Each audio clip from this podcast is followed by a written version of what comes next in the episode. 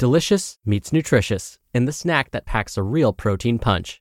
Wonderful pistachios. Each one ounce serving of wonderful pistachios has six grams of protein, giving you over 10% of your daily value and making wonderful pistachios one of the highest protein nuts. But perhaps more than that, I love all of the flavors they have. Their sea salt and vinegar ones are my favorite when I'm craving that flavor but want to keep it healthy. But that's just the tip of the iceberg. Wonderful pistachios come in a variety of flavors, like chili roasted, honey roasted, smoky barbecue, and jalapeno lime, perfect for enjoying with family and friends or taking them with you on the go. Whether you're a pistachio purist who loves cracking open every nut, or you prefer the convenience of no shells pistachios, Wonderful Pistachios has got you covered. Grab Wonderful Pistachios and elevate your snacking game today. So fill up with a healthy snack when hunger strikes. Visit wonderfulpistachios.com to learn more. That's wonderfulpistachios.com.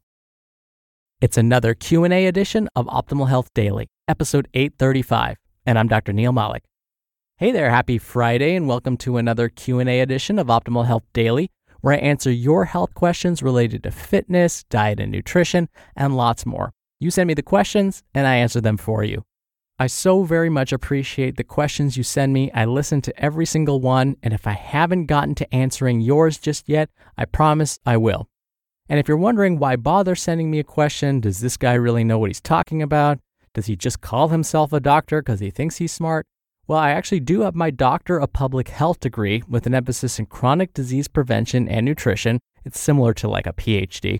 I also have my Master of Public Health degree with an emphasis in health promotion and health education. I'm also a registered dietitian nutritionist, a certified health education specialist, and a certified exercise physiologist through the American College of Sports Medicine. I hold three faculty positions at higher education institutions. I publish research on diet and its effects on weight management, and I've been featured in over 70 different media publications for my expertise on nutrition and fitness and wellness and, you know, all the stuff we talk about on the show. All right, enough about me. Let's get to today's question as we optimize your life.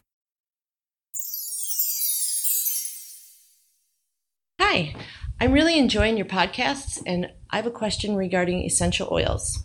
I'm wondering what you think about their efficacy for treating mood or other ailments, and if you think there really is a difference between the different brands that are on the market right now. Thanks so much. Thank you for your question, Jody. Essential oils are definitely big business right now. The way they're marketed, it seems as though many of our common ailments can be relieved or cured altogether by these. But is that really the case? Let's discuss. Now, before I go any further, I do need to mention something about what the term essential can mean. When we're talking about food, a nutrient that is called essential simply means that our bodies cannot make that nutrient on its own. For example, our bodies can make many, but not all, of its own proteins. So we don't really need to consume all forms of protein all the time. But there are some proteins that our bodies cannot make, and these would be considered essential. Basically, think of it this way it's essential we get these nutrients from our diet. Now, what's confusing is when we talk about essential oils. The word essential in this case means something different altogether. In this case, essential is an abbreviated form of the term quintessential oils. Back in the days of ancient Greece, the philosophers at the time believed that all of life was made of four elements fire, air, earth, and water. These last two may sound familiar if you're a big fan of the movie 300. The Persian messenger asked Leonidas for a token of surrender earth and water. The fifth element, known as quintessence, was more abstract it was thought to be the living thing's spirit. It was believed you could remove the spirit of the plant by extracting its essential oils using distillation and evaporation. A similar process is actually used to make some forms of alcohol, hence the term distilled spirits. Now, I apologize for the history lesson. I'm such a nerd. I love this stuff. Anywho, when we're discussing essential oils, we're referring to the process of pulling out fat compounds from plants through distillation and evaporation. Essential oils can come from a number of different plants like peppermint, eucalyptus, coconut, lavender, you name it. Each has its own special purpose. Some have been used as natural pesticides. Others have been added to foods because of their ability to prevent food from spoiling. In the case of essential oils being used to prevent food from spoiling, this use has been approved by governmental agencies in the US. Other countries have approved the use of essential oils for this purpose as well. For example, citrus and cumin oils are safe to use with food, but should not be applied to the skin. So, again, there are different uses for different oils. There are some oils that should only be used on the skin, meaning applied topically, but not ingested. There are still others that can be safely inhaled, think aromatherapy, but should not be ingested or applied topically. It's very important to understand that not all essential oils should be consumed by mouth. There are a select few that are okay, but others can be poisonous. But should we bother using them at all? Jody, you asked whether essential oils were effective for different ailments like mood disorders.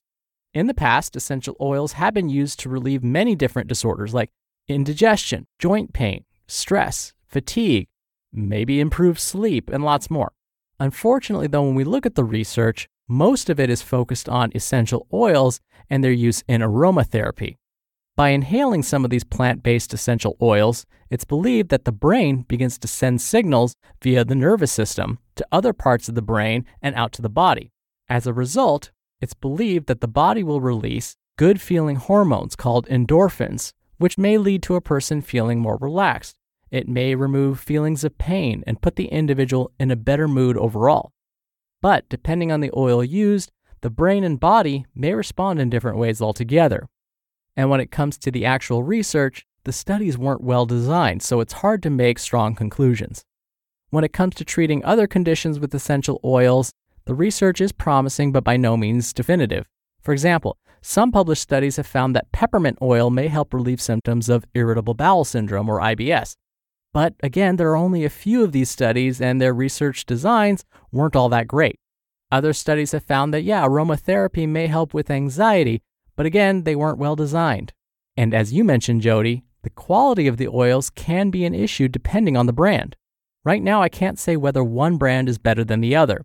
This is because there isn't a reputable essential oil purity database that I would feel comfortable recommending. There just aren't enough studies for one to exist.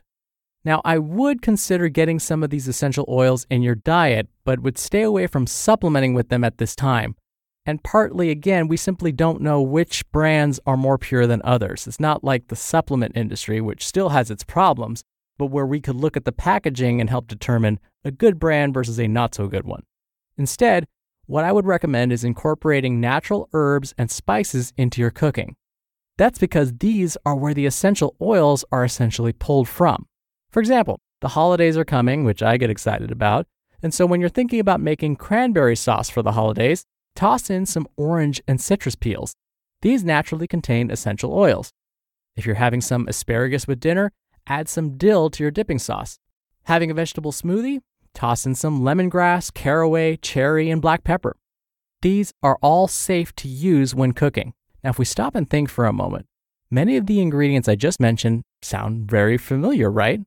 This is because many are commonly found in our refrigerators or pantries, and so we tend to get plenty of essential oils in our diet.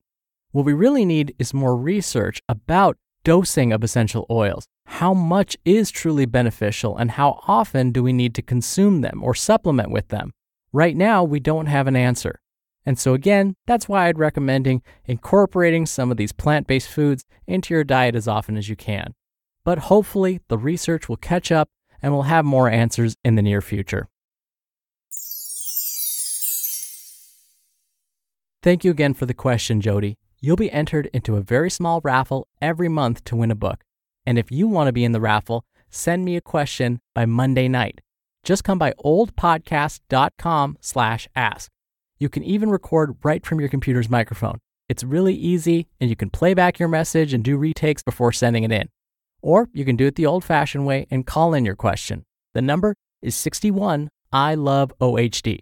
Both methods are in this episode's description, which you can find at oldpodcast.com. All right, that's another week of Optimal Health Daily. Thank you so much for listening every day. Thank you for listening all the way through. Thank you for sharing this show with someone.